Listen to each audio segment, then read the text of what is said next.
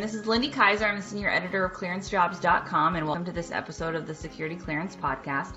Today we're chatting with Larry Rose, Senior Vice President of Commercial Contracts and Procurement at Salient CRGT. And Larry, I think your first second time guest on the Security Clearance podcast. Your last topic was very different, talking about remote work and leveraging how technology plays into that, but also how management dynamics play into that. Now the topic we're talking about today is again talking about how technology can be used specifically more about first responders and law enforcement responders during tragic, fast moving events such as mass shootings. And you've written about the topic in the past, but I was hoping you could just explain to someone who maybe hasn't read about what you've already written about it. What are you talking about when you talk about there are technologies out there that can help these first responders? Let me kind of set the stage first on uh, with the unfortunate events. I mean, you know, in 2017 we saw you know, one of the worst shootings ever in, in the Las Vegas shooting. You know, the march with the students um, because we're seeing so many school shootings. You know, we had the Parkland shooting where unfortunately 17 children lost their lives. And then closer to home where I am, just outside of Washington, D.C., you know, this week we had another school shooting in Maryland. So, these events are coming unfortunately fast and furious. We're seeing a lot of the you know political talk about guns and stopping the, the violence and particularly stopping the violence in school. By its very nature, law enforcement, first responders is a very reactive event. Uh, unfortunately, something has to occur and then there's the response to it. And the confusion that surrounds these types of events for the first responders is that they're trying to make sense of a very active environment. So by having a reactionary situation occur, technology has to be used to try to be as proactive as we can. So, getting information in the hands of the first responders and the command center takes a situation from purely a reactionary to a proactive situation. So, access to data is paramount. So, complete situational awareness, as I've mentioned, in the hands of the personnel on the scenes and the command center is what the technology can be used for. So, we are trying to force technology that you see GPS, visual, geofencing, kind of a, a technology that's existed out there and putting it in the hands of the first responders is, is what we're, we're, we're talking about here. And are there law enforcement officers that are using this technology already? So is that is that very common to have at an event or to have in a law enforcement agency that they have this kind of are they using geofencing, GPS when they respond? Not as much as you would hope with the technology out there. That again is is really just the, the nature of the time. You know, until unfortunately these, tragic events occur, we don't really look at the technology, and that's what we are doing. You know, in particular here at Salient CRGT, I mean, I'm actually walking around with police officers. I've been inside jails. I've gone into prisons and and have you know really looked at what's going on and how are we using the technology.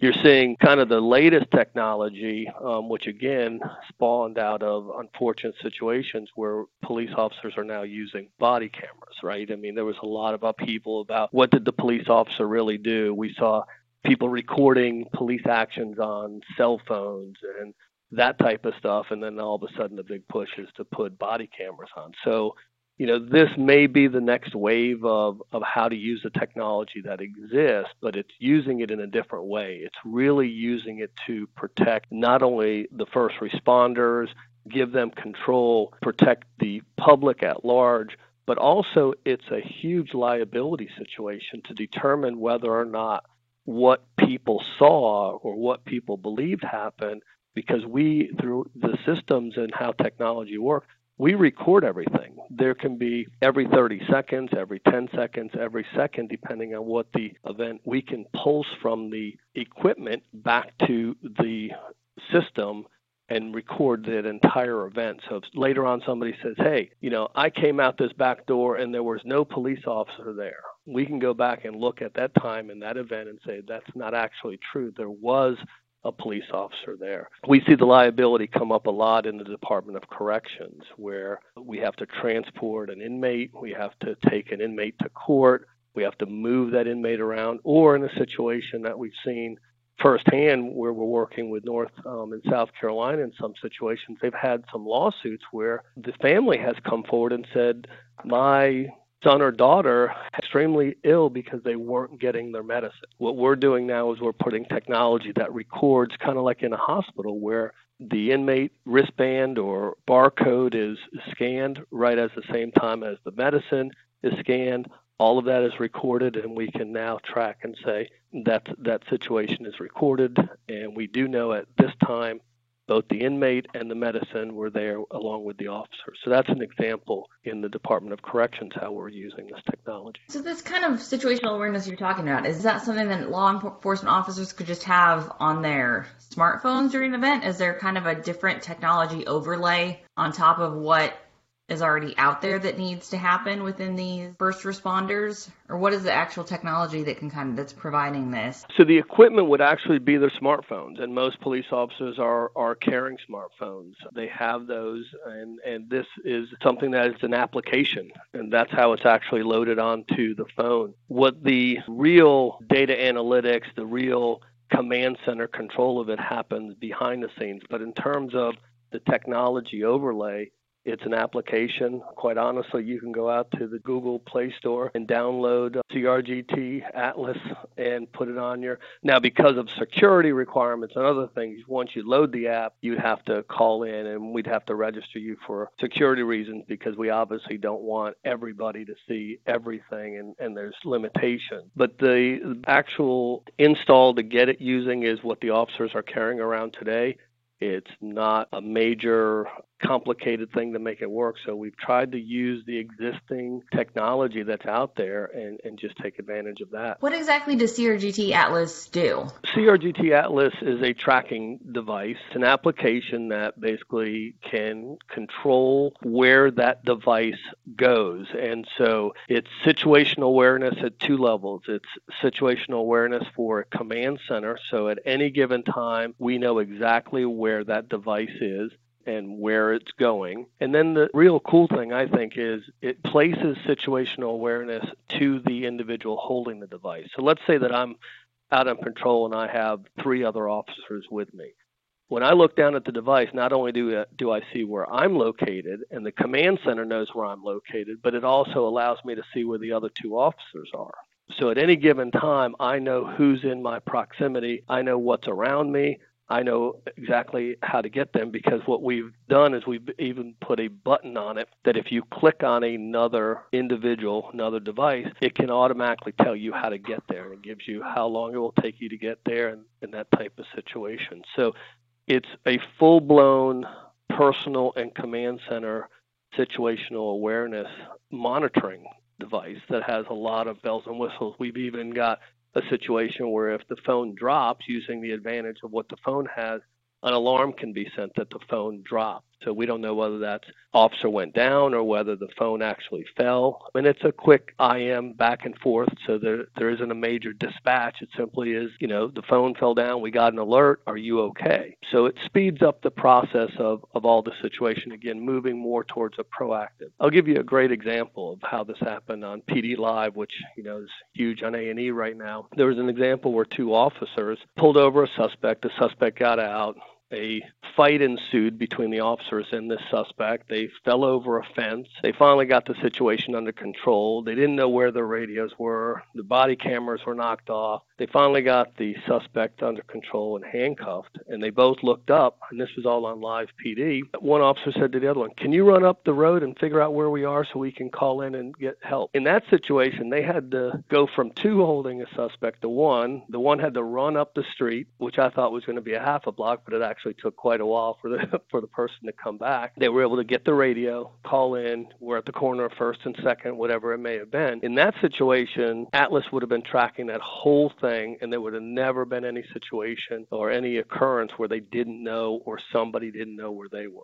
So that's the difference of having that mechanism on the smartphone. And that's kind of a great example of walking us through how the technology can be used at various stages because you're using it to coordinate in advance, but you kind of forget at the end of an incident as well. You know, there's situational awareness needed as additional response comes in. Absolutely. Uh, to give you another example, you know, unfortunately in the Parkland shooting in Florida, there was a lot of confusion around around the individual that was at the back of the the school. You know, did he go in? Did he stay there? Not making any you know comment about about what was right or what was wrong, but to use the technology, there would have never been a question because if they had it up and running, the command center immediately would have known where everybody in that situation was, and they would have been able to monitor and say, wait a minute, this particular individual hasn't moved in one minute, two minutes, three minutes. You know, why is this individual not moving? Or an example, we may see everybody exiting the right side of a building, and we can see that we've got everybody on the left side of the building. So again,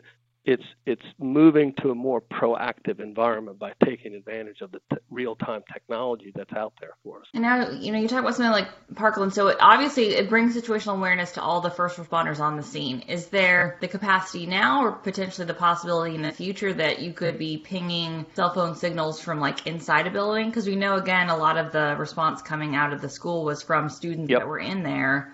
I know there was a lot of upset parents because in some cases students were kept in there because as as law enforcement was trying to, you know, right. figure out where the shooter was and deal with all that. So we know that those messages are getting out, but there is a huge coordination as well getting those messages, and those aren't necessarily always visible to first responders as well. Great question. And, what we've done is we've advanced the technology, as I mentioned earlier in the conversation, to Department of Corrections. We are actually have a, a application that's called eDocs, Electronic Department of Corrections where we are actually digitizing the floor plan of jails and between using private networks and cell phone applications, depending on the campus environment, we are now being able to monitor movement around inside a campus environment. When we talk about eDocs, eDocs is transferable to any campus environment, such as schools, universities, airports, malls. So we've now tapped into technology that can can use instead of the map. As soon as you cross this geofence that we have set up, map actually becomes the floor plan of the building. For somebody that doesn't know, who doesn't speak technology yep. very well, what is a geofence? Geofence is virtually a geographic boundary. So it's either a radius around a point or a perimeter around something, like I just mentioned, a building or a venue. Once it's established, the software can determine where and when mobile devices enter or exit a particular area. So for example, let's go back to the, the jail situation. The geofence would be the perimeter of the building. Anytime that we have our system up and running, technology would cross that geofence. There would be an alarm or a notice that, you know, it's now somebody's in or somebody has left. That example. Uh, earlier in the conversation, I was talking about big group events, right? So let's take, for an example, a football game. You may want to put a geofence around either the stadium or a geofence around where the tailgating is or, or you know pick a certain area and you want police coverage around that. So you can actually draw it on the map that you're looking at, make it live, and then as somebody enters or exits that's part of the group, there would be a notification at the command center. And so you know, you could tell whether you've got complete coverage around there. Let's say that an event occurs, there's something that happened on, uh, you know, an, an, entry or an exit on the geofence, you could then properly dispatch support to where that event was occurring by looking at a map. Kind of thinking through this, I know that, you know, some people say, oh, yeah, I mean, I'm familiar with that technology because I use it to track my teenager. You know, I know we have that with phones where you know you can you can ping a phone or you know kind of the Find My right. Friends applications that we have out there. How is this maybe different than that kind of technology, and particularly for the government and for schools and security sensitive institutions? How is the data that you collect here or that you use, or how is it more secure than a general iPhone app you might find? Right. So everything is controlled by security and groups. So everything has a password type of protection, and you would set it up same way with the security. For example, in a police department, you may have the chief could control and see every aspect, and then as you work down to the lieutenants or the captains or whatever it is, so you can break it down by a hierarchy. It's completely secured in that environment that server operates under because of the password protection on. It. There's no way that that data is shared. The reliability of the access because we're making sure that everything is tested either through the network or through the cellular environment. And then the data collection and the data analytics piece of it is really what we're looking looking at, right? It, again, you know, you can ping a smartphone and know it was there, but what do you do with the data once you have it there? You don't have the perimeter, you don't have the situational awareness, you don't have the proximity of everything else around it. So it's not just trying to identify you know, where is my child or where is this particular phone? It's the proximity of where is this phone in relationship to the other people, in relationship to the event, and how can I manage and control that situation based on all that proximity. As well as it's not just a parent watching a child, it's a command center controlling an environment as well as the individual first responder or police officer or the Department of Corrections officer being able to look at the proximity and control their environment around them. I need to go and exit the building. What's my fastest route out of there? I need to go help another officer who's down on the street. What's my fastest route out there? So it's it's using the technology to give real-time access not just back to a reporting environment or command center or parent, but it's also placing the technology in the individual's hands right there for real time awareness. In this very complex environment we have now, it would be a real advantage both to law enforcement and then community and having that kind of situational awareness and visibility benefits at, you know, at the time of the incident that the response can, can be better and then also post event that we know actually what happened without, you know, all of the ambiguity and controversy that that tends to follow. Right, and the confusion, right? I mean, that's the big word that comes to me again with firsthand walking with officers and walking into jails and prisons. There's a sense of confusion even when things are calm, right? I mean, you're in that reactionary mode, right? I mean, you talk to any police officer and that adrenaline rush that happens when their number is called is part of the environment that they're in. So obviously, let's go back to Parkland. You could just see by the aerial shots and the and the ground shots of the cameras we're taking, they're just this concept of what's going on. Somebody's got to get control of this environment, right? And here you have officers that can't really effectively communicate other than radio they may be running, they're not responding, there's different reasons. Well, here you've got a situation where we're using technology to help that. I mean, even Department of Homeland Security is using this type of technology on the borders, right? Because they're spread out, they're so diverse. Where do we have coverage? And so having that automatic